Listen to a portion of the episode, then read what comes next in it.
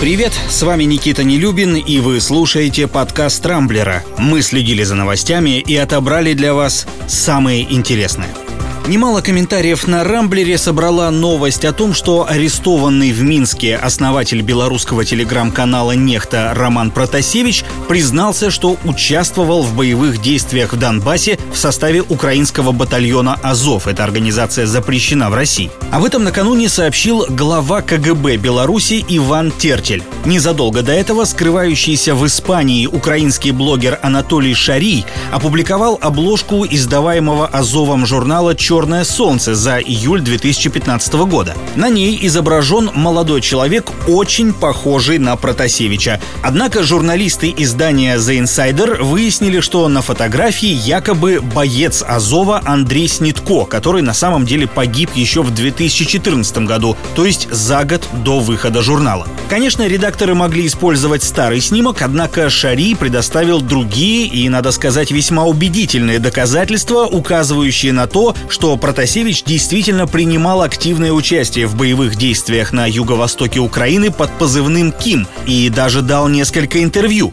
Кстати, The Insider потом удалил обличающую Шария новость со своего сайта, но безотносительно всего этого очевидно, что самолет, на котором летел основатель нехты, посадили в Минске вовсе не потому, что он когда-то воевал в Донбассе. Хотя, будучи журналистом, вообще-то не должен был этого делать. Другой активно обсуждаемой на Рамблере новостью стало заявление Владимира Путина о том, что вводить в России обязательную вакцинацию нельзя. Вчера президент назвал такую меру нецелесообразной, а граждане, мол, сами должны осознать необходимость прививки и понять, что без нее им угрожает смертельная опасность. Однако упрямая статистика ясно говорит о том, что ни понимание, ни осознание к большинству россиян, к сожалению, до сих пор так и не пришло. В нашей стране доля привитого населения по-прежнему составляет чуть больше 7,5%.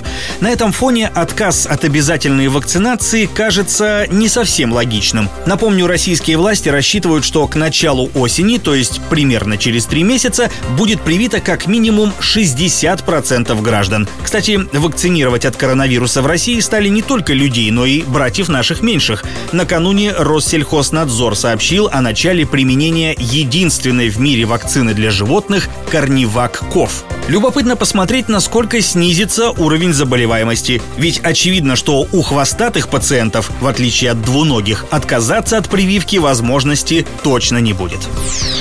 В Кремле тем временем планируют, судя по всему, взять полный контроль над интернетом. Накануне первый зам главы администрации президента Сергей Кириенко заявил о расширении полномочий Роскомнадзора. По его словам, ведомство получит новый функционал и дополнительное финансирование, чтобы максимально быстро реагировать на угрозы в интернете, поскольку от этого, цитата, зависит жизнь граждан.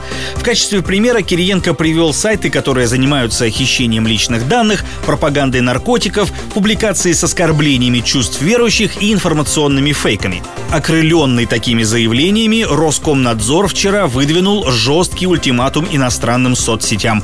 До 1 июля Facebook, Twitter и иже с ними будут обязаны локализовать персональные данные российских пользователей, то есть перенести их на серверы, расположенные на территории нашей страны. За отказ выполнить это требование им грозят крупные штрафы. Российского рэпера LJ, он же Алексей Узенюк, поймали пьяным за рулем.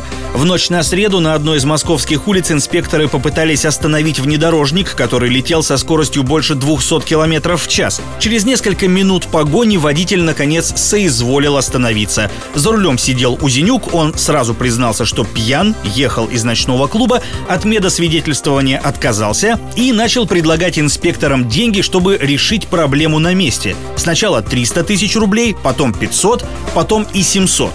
Но гаишники, как ни странно, от столь щедрых предложений отказались. Честь им за это и хвала. У рэпера забрали водительские права, а в ближайшее время его ждет суд.